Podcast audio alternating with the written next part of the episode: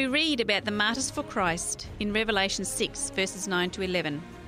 When he opened the fifth seal, I saw under the altar the souls of those who had been slain for the word of God and for the testimony which they held. And they cried with a loud voice, saying, How long, O Lord, holy and true, until you judge and avenge our blood on those who dwell on the earth? Then a white robe was given to each of them, and it was said to them, that they should rest a little while longer, until both the number of their fellow servants and their brethren, who would be killed as they were, was completed. Welcome to Souls Under the Altar, a program that reviews the stories of God's persecuted from the past and the present. Your host for this program is Etienne McClintock. One of the unexpected characteristics of the biblical record of Jesus' life and the spread of the gospel is the honesty of those recording the events.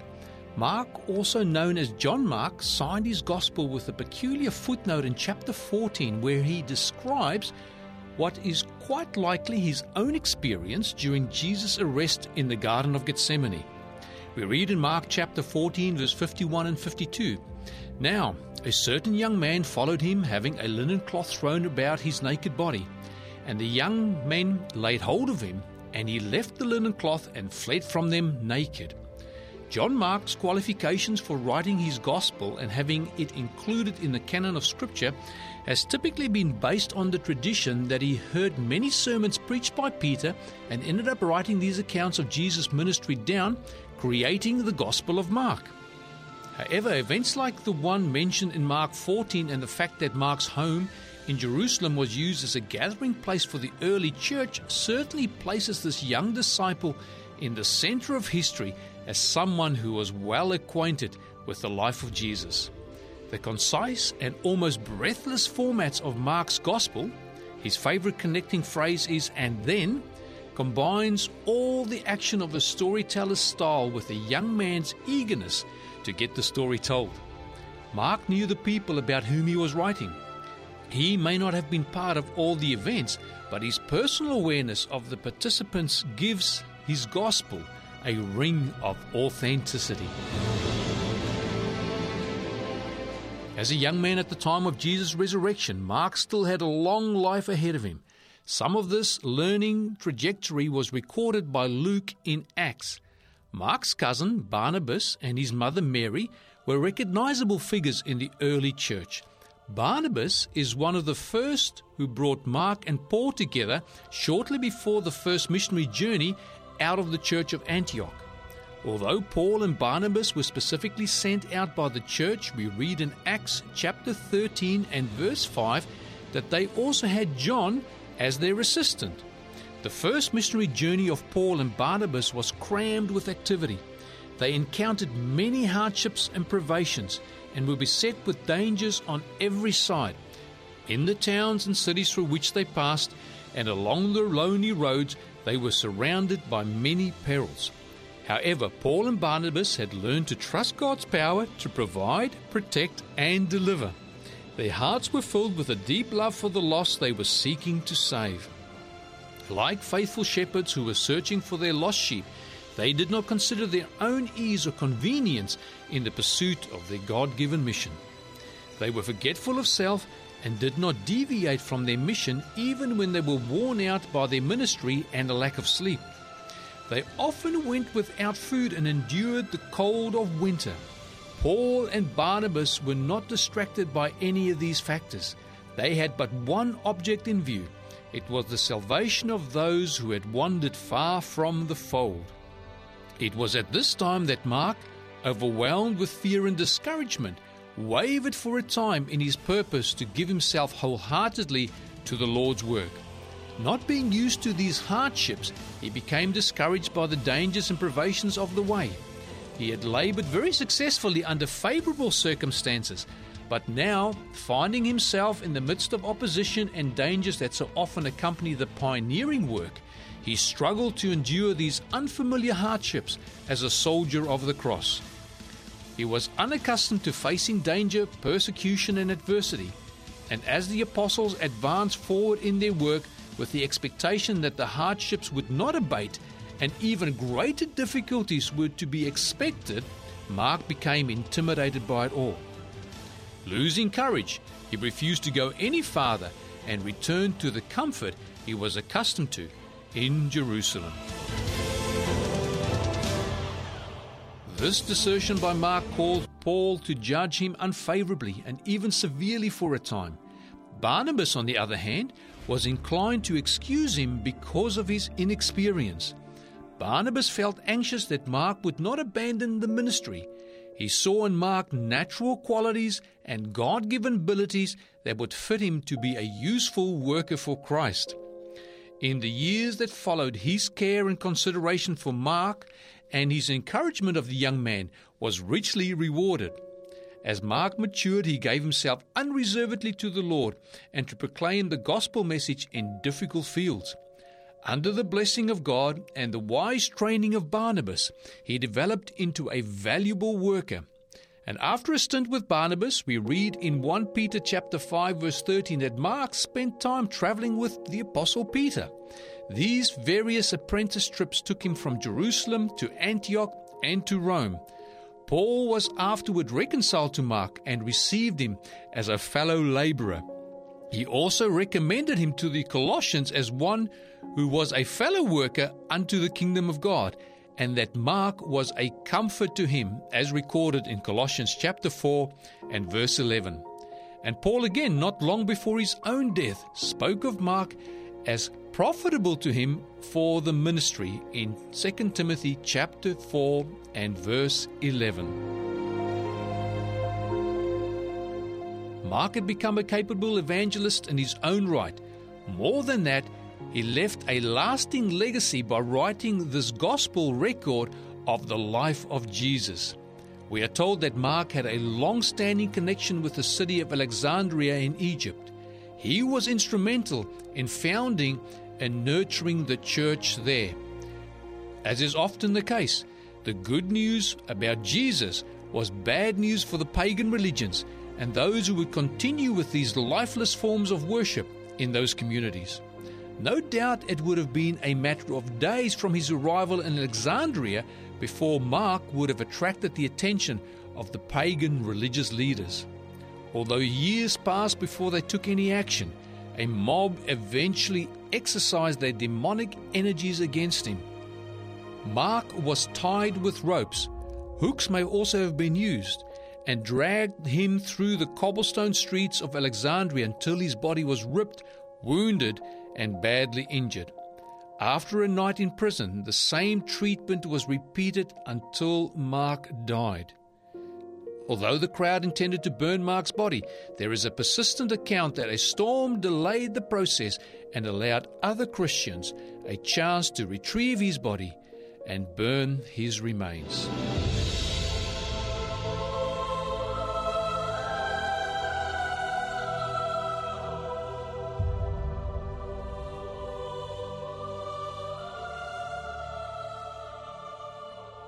Next, we take a brief look at the story of the Apostle Peter. Simon, the son of John, grew up in Capernaum on the north end of the Sea of Galilee. Raised along with his brother Andrew in a fishing family, Simon seemed headed for a career in that business. That is until Jesus came along the shore and invited Simon to follow him into a life of fishing for men.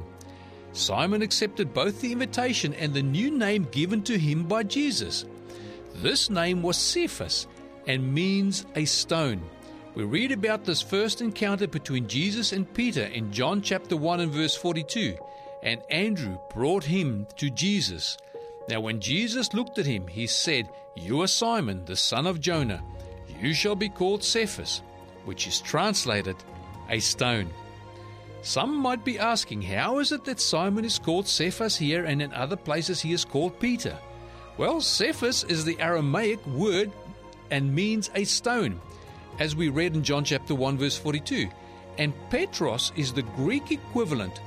Both of them mean a stone. In fact, the word Petros can also mean a rolling stone. Apart from this initial encounter with Simon when Jesus named him Cephas or Peter, we also read of another encounter where Jesus used Peter's name and linked it to a biblical truth that has been misunderstood by quite a number of people. We read concerning this exchange between Jesus and Peter in Matthew chapter 16 and verse 18, where Jesus said, And I say to you that you are Peter, and on this rock I will build my church, and the gates of hell shall not prevail against it. On the surface, some have interpreted that Jesus was saying that he was going to build his church on Peter, who they assume is the rock that Jesus referred to. The Apostle Paul, who was very familiar with the Old Testament and writing a few decades after this conversation with Peter, makes it clear in 1 Corinthians chapter 10 and verse 3 and 4, where he says concerning the children of Israel, they all ate the same spiritual food and all drank the same spiritual drink, for they drank of that spiritual rock that followed them and that rock was Christ. Well, some might say that there could be more than one rock in the Bible, and just maybe Jesus conferred Peter equal status to himself. Or perhaps Jesus went as far as transferring the status of being the foundation of the church to Peter here on earth while he was the rock in heaven, so to speak. Well, let's go to the Old Testament to learn what Paul, Peter, and the other apostles all knew. Reading from Isaiah chapter 44, verse 6 and also verse 8, we read, Thus says the Lord, the King of Israel, and his Redeemer, the Lord of hosts I am the first and I am the last. Besides me there is no God. Verse 8 Do not fear, nor be afraid. Have I not told you from that time and declared it? You are my witnesses. Is there a God besides me? Indeed, there is no other rock. I do not know one. So, what is God saying here regarding the meaning of being the rock? God asks the question, Is there a God besides me? And then proceeds to answer his own question. This answer is just as profound as his question. To answer the question, Is there a God besides me? God says, Indeed, there is no other rock. The rock of the Old Testament is God. And further to that, God says that He does not know any other rock. It is only Him. Now, some might be asking, did you not previously say that Jesus is the Old Testament rock? Well, yes, I did. Well, actually, not really me. I was simply quoting the Apostle Paul. So then, how can both Jesus and the Father be the rock? The answer comes from the same passage in Isaiah where we have just read. I want you to pay close attention to this. Isaiah chapter 44, verse 6. Thus says the Lord, the King of Israel, and his Redeemer, the Lord of hosts I am the first, and I am the last. Besides me, there is no God. So, who is speaking here? Well, it's clear it is God. But who else is speaking? God says, Thus says the Lord, the King of Israel, and his Redeemer. So the Redeemer is also speaking. Both divine beings say that they are the first and they are the last, and besides them, there is no God. So there are two divine beings speaking in this passage. First, we have the Lord, the King of Israel, and second, we have his Redeemer, the Lord of hosts. The Redeemer can only be one person, and that is Jesus Christ. The word Lord is translated from the Hebrew word Yahweh or Jehovah, or as referred to at the Tetragrammaton. The, the Jews never actually pronounced that word, but their word YHWH means the eternal, self existent one. Both divine persons are called by this name Yahweh or Jehovah. The first is the Lord or the self existent one, the King of Israel. The second is the Redeemer, who is also the Lord, the self existent one, the Lord of hosts. With this in mind, I want us to go back to the exchange between Peter and Jesus and look at the conversation in its context. We will start our reading in verse 13 of Matthew 16. When Jesus came into the region of Caesarea Philippi, he asked his disciples, saying, Who do men say that I, the Son of Man, am? So they said, Some say John the Baptist, some Elijah, and others Jeremiah or one of the prophets. And he said to them, But who do you say that I am? Simon Peter answered and said, You are the Christ, the Son of the living God. Jesus answered and said to him, Blessed are you, Simon Bar Jonah, for flesh and blood has not revealed this to you, but my Father who is in heaven. Please keep in mind that Jesus was the Christ, and this was not a new revelation to the disciples. There was something else about the statement of Peter that solicited a response from Jesus to his statement. And we read in the Gospel of John that Andrew, Peter's brother, had already told him when he first met Jesus that he had found the Messiah or the Christ. And we read this in John chapter 1, verse 40 to 42. One of the two who heard John speak, that's John the Baptist, and followed Jesus was Andrew, Simon Peter's brother. And he first found his own brother Simon and said to him, We have found the Messiah, which is translated the Christ. And Andrew brought Simon to Jesus. That Jesus was the Christ, that he was the Messiah, was no new revelation to Peter or the disciples. To what was it then about Peter's statement that made Jesus say that flesh and blood, in other words, human beings, had not revealed this to Peter?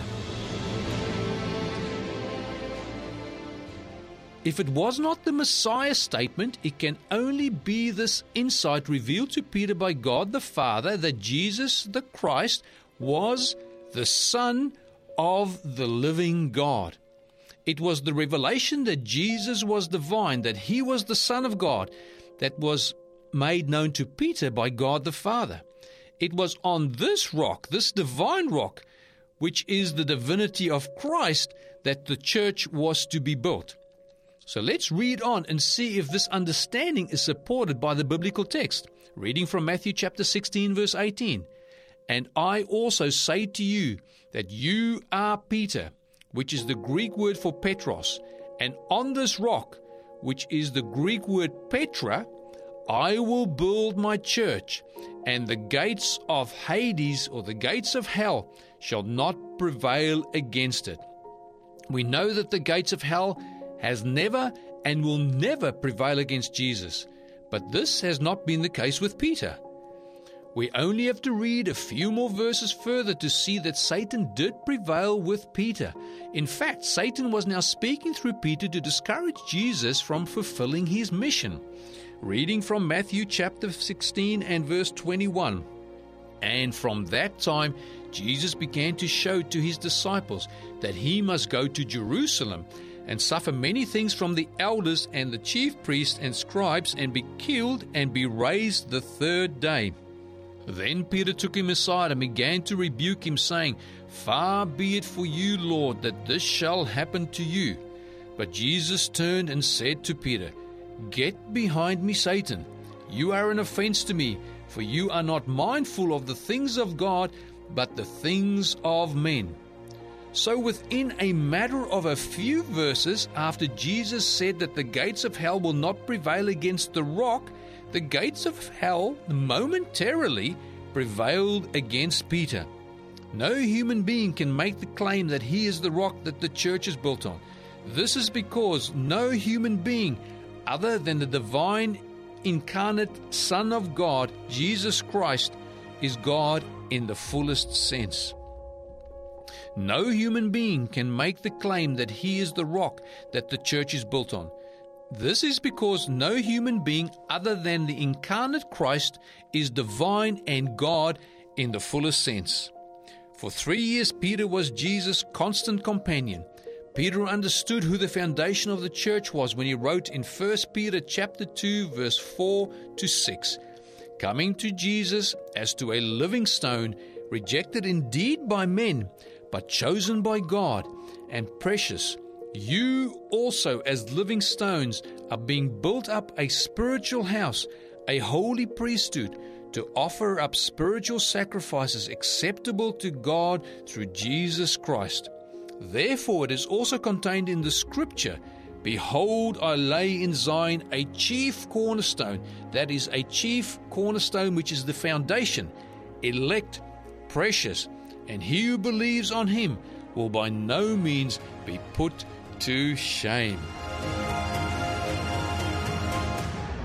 In the biblical record, Jesus' first and last words to Peter were, Follow me, as recorded in Mark chapter 1, verse 17, and John chapter 21, verse 22.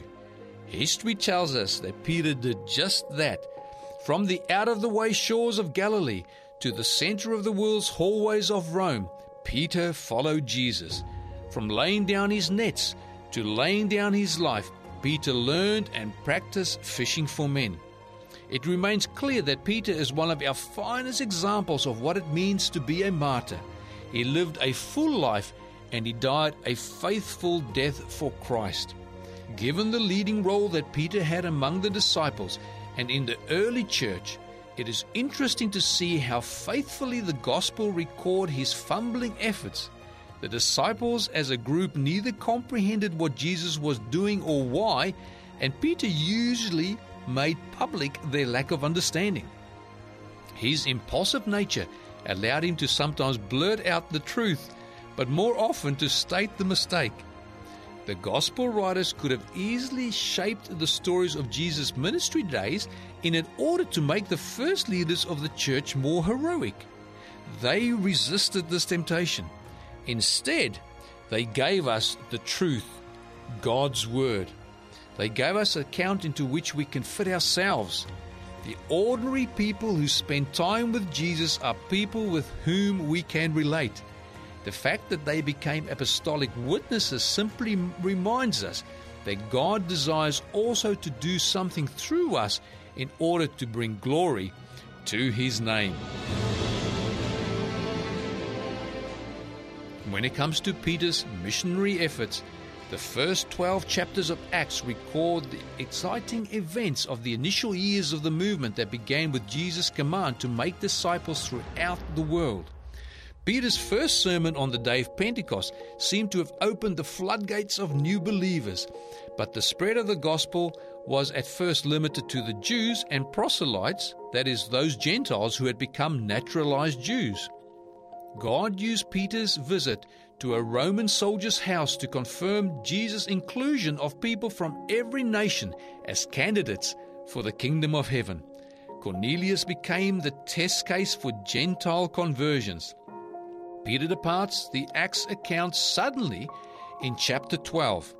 He had just been miraculously freed from prison and had briefly visited the believers who were gathered together praying for him at Mary's house. They had prayed for Peter's safety, and God had answered by having Peter knock at the door. Because he was technically a prison escapee, Peter's life was in added danger. Luke notes Peter's parting message in Acts chapter 12, verse 17. But motioning to them with his hand to keep silent, he declared to them how the Lord had brought him out of the prison. And he said, Go tell these things to James and to the brethren. And he departed and went to another place. The other place where Peter went has been the subject of both tradition and legend in support of Peter's ministry in Babylon, which is another name for Rome. And we have the apostles' apparent location mentioned in 1 Peter chapter 5 and verse 13. She who is in Babylon, elect together with you, greets you, and so does Mark, my son. In support of Pete's ministry in Rome, we have the obvious case that he did end up in Rome and was martyred there. It has often been noted that when Jesus and Peter walked on the shore of Galilee for the last time, the Lord not only reinstated his call on Peter's life, but he also gave Peter an inkling of the end that awaited him. We read in John chapter 21 from verse 18 and 19 Most assuredly I say to you, when you were younger, you girded yourself and walked where you wished. But when you are old, you will stretch out your hands, and another will gird you and carry you to where you do not wish. This he spoke, signifying by what death he would glorify God. And when he had spoken this, he said to him, Follow me. It is not where we go and what happens to us that matters all that much. What does matter is how we respond when Jesus comes to us and says, Follow me. Peter's final days in Rome were not ascribed in the scriptures. Peter's final days in Rome were not described in the scriptures, but various traditions accounts have survived. Reportedly, he spent horrific months in the infamous Mamertine prison, a place where incarceration was often itself a death sentence. Though manacled and mistreated, Peter survived the tortures and apparently communicated the gospel effectively to his guards. Eventually, he was hauled out of the dungeon, taken to Nero's circus, and there crucified upside down because Peter did not consider himself worthy to be crucified with his head upward like Jesus. Thank you for joining me on Souls Under the Altar. I look forward to catching up with you again next time. Until then, may God richly bless you.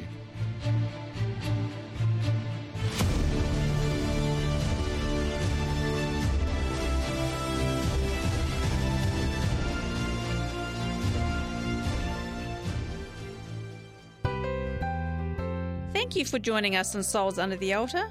If you'd like more information about today's program, or if you have any questions, please contact 3ABN Australia Radio by phoning 0249733456 or you can send an email to radio at 3abnaustralia.org.au.